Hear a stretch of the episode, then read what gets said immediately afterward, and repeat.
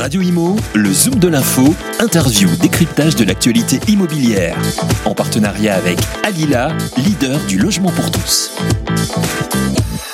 Bonjour Patrick Amico. Bonjour. Alors Marseille s'attaque à son tour aux locations meublées. Avant la saison estivale, c'est un timing calculé, je suppose. Alors Marseille s'attaque aux locations meublées, mais je dirais que la phrase est peut-être un peu abusive. Marseille essaie de mettre en cohérence les réglementations qu'elle a sur les changements d'usage, dans laquelle il y a effectivement un volet location meublé-tourisme, mais aussi un volet locaux d'activité. Donc c'est une vraie remise à plat d'une réglementation qui existait, mais qui était tellement ancienne, puisqu'elle avait été votée en 2015 globalement, qu'elle était devenue assez obsolescente vis-à-vis de tout ce qui s'est passé depuis en matière de développement à la fois de locaux d'activité dans un contexte nouveau, puisque le télétravail, le coworking et beaucoup de choses ont évolué d'une part, et d'autre part, oui, parce que l'évolution des locaux meublés de tourisme a été une véritable explosion sur Marseille, qui n'a pas du tout été encadrée ni mise en cohérence avec les besoins à la fois touristiques, mais aussi les besoins en logement et les problématiques que ce développement, sinon anarchique, tout au moins extrêmement important, ont créé. Et donc avant l'été, parce que vous craignez que des biens soient mis en location avec l'arrivée de tous les touristes. Nous voulons donner un signal fort, ça c'est vrai. Nous voulons donner un signal fort parce que nous avons vécu un été 2020 qui a déjà été très très difficile sur place, y compris par qui a été vécu comme un été très difficile par la population marseillaise elle-même, avec des séries d'actes d'incivilité, avec des problématiques de troubles de voisinage assez récurrents, avec des espaces publics qui ont été un peu envahis entre guillemets par beaucoup de monde, et surtout dans certains quartiers dont on sait clairement que ce sont dans ces quartiers-là que se sont concentrés les gros développements de logements meublés de tourisme ces dernières années. Donc le principe, c'est une seule résidence secondaire autorisée à la location par propriétaire, pas plus. Pourquoi vouloir adopter cette mesure qui est par ailleurs déjà valable à Paris et à Lyon ? Bah écoutez, c'est assez simple, hein. Il faut se référer à la situation actuelle. Actuellement, un propriétaire d'un logement, d'une résidence principale sur Marseille, en plus de sa résidence principale qu'il peut louer 120 jours comme le prévoit la loi, peut être propriétaire dans son foyer fiscal de 5 résidences secondaires en plus, qu'il peut louer librement, bien sûr, dans le cadre de changement d'usage. Il peut demander le changement d'usage pour ces 5 résidences.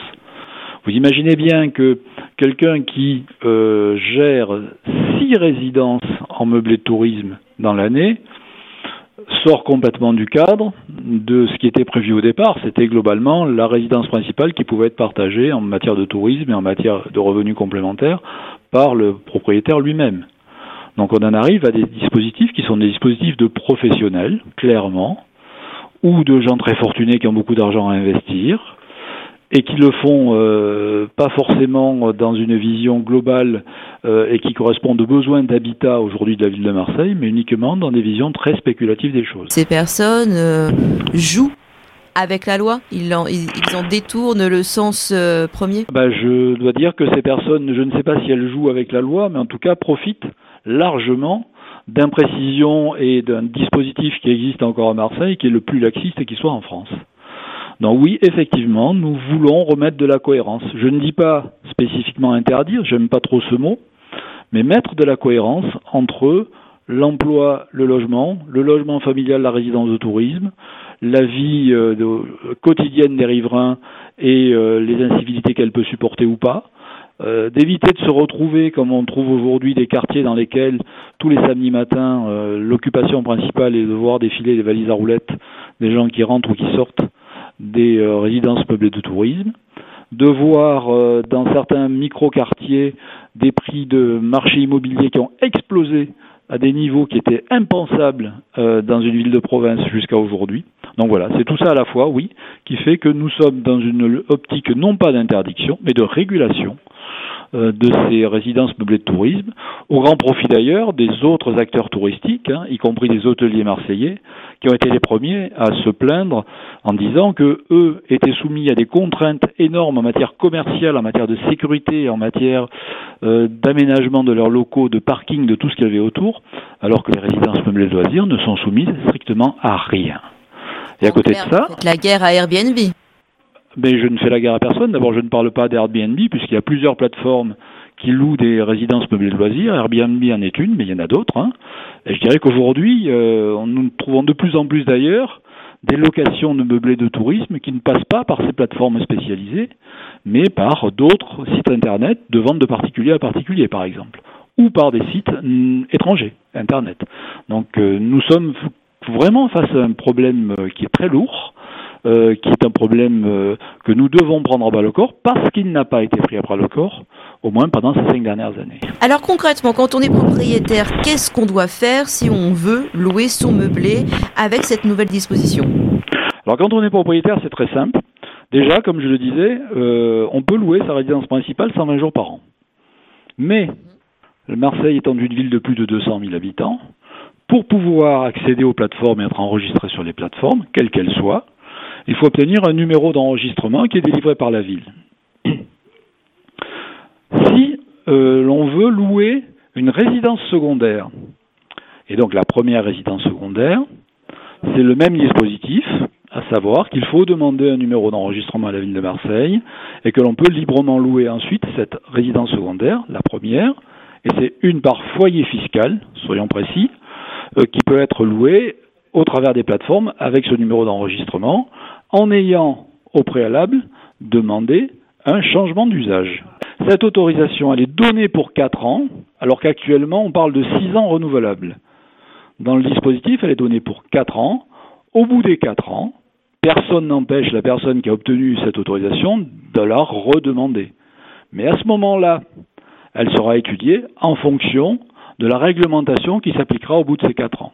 Elle ne sera pas automatiquement renouvelable, comme c'est pratiquement le cas aujourd'hui avec les autorisations de 6 ans renouvelables. On n'avait quand même pas peur que cette mesure affecte le tourisme, parce que souvent ces biens meublés de courte durée sont moins chers que les hôtels. Et Marseille reste une ville très, très prisée. Si on n'a pas les moyens de s'acheter, de se payer un hôtel, forcément ça va réduire le nombre de locations disponibles pendant les périodes de vacances. Vous n'avez pas peur que les touristes qui ont envie d'aller à Marseille finalement se déplacent ailleurs parce qu'il n'y a plus de place? Vous savez, le problème du tourisme à Marseille, c'est qu'est-ce qu'on veut dans le développement harmonieux de la ville. Les tourismes à Marseille, c'est très bien, le tourisme à Marseille, c'est fort bien. Mais vous savez, le tourisme à Marseille, d'abord, il ne se fait pas dans tous les quartiers de Marseille, hein, d'abord. Il est quand même concentré sur un certain nombre de quartiers.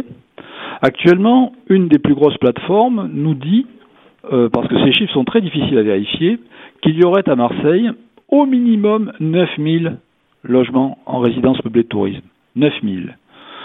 Ce que nous savons par contre de façon très précise, c'est que depuis 2016 et la mise en place des formalités d'enregistrement, ce sont plus de 2000 enregistrements de demandes de changement d'usage qui ont été faites, dont 80% de résidences secondaires. Donc on a largement dépassé, la notion de partage, la notion de tourisme raisonné, pour entrer dans un tourisme totalement spéculatif. Et je vais même plus loin, les hôteliers eux-mêmes sont victimes de ce dispositif, et ce sont les premiers à le dire, parce que la politique à Marseille, qui a été menée pendant des années, a été de favoriser dans les hôtels un tourisme de luxe, puisque l'ancienne municipalité avait vraiment fait la promotion d'hôtels de très haut de gamme, à l'Intercontinental, y compris le chantier arrêté aujourd'hui de la Villa Valmer, donc on était vraiment dans une vision du tourisme qui était très centrée au niveau hôtelier sur le très grand luxe, et rien en face à part les croisières. Donc il n'y avait pas de politique d'organisation de tourisme vraiment concrète, vraiment menée, vraiment cohérente. Et c'est ce qui a amené au développement totalement anarchique de ces résidences meublées de loisirs. Donc nous ne disons pas, nous ne voulons pas de tourisme, pas du tout. Nous disons simplement, nous voulons amener un tourisme qui soit cohérent et qui soit conforme aux possibilités d'accueil de la ville dans certains quartiers. Nous voulons un équilibre au sein des quartiers entre les activités, le tourisme, la vie des riverains au jour le jour, l'accessibilité au logement familial, et l'accessibilité à un marché foncier immobilier qui soit revenu dans des conditions normales. Ça, pour nous, c'est vraiment le plus important, c'est cette notion d'équilibre qu'il faut absolument qu'on retrouve, faute de quoi nous nous retrouverons mécaniquement devant des situations extrêmement graves, comme on en a vu dans les quartiers, où des riverains se mobilisent contre les touristes, allant jusqu'à barricader l'espace public pour empêcher les accès. On en est arrivé là. Donc on ne peut pas continuer comme ça, ce n'est absolument pas possible, nous arrivons à des problématiques de sécurité publique. Est-ce que c'est l'équilibre, la sécurité ou une meilleure justice entre les particuliers et les professionnels de l'hôtellerie que vous poursuivez comme objectif, ou y a-t-il encore un objectif, je dirais, ultime avec cette mesure ? Non, il n'y a pas d'objectif ultime. Il y a simplement cet objectif d'équilibre et de cohérence.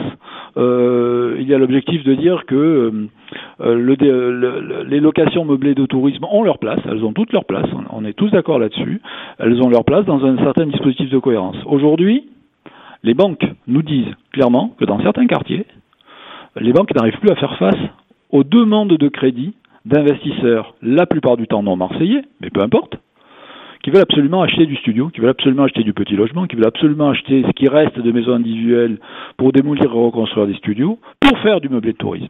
Vous imaginez qu'on ne peut pas imaginer, nous, le développement d'une ville sur cette base-là. Nous devons être dans un dispositif de cohérence, mais un dispositif de cohérence qui est un dispositif de cohérence qui satisfasse à la fois les besoins en tourisme au niveau des meublés, mais aussi à la fois les hôteliers qui ont besoin eux aussi d'avoir un dispositif qui leur permette de vivre normalement.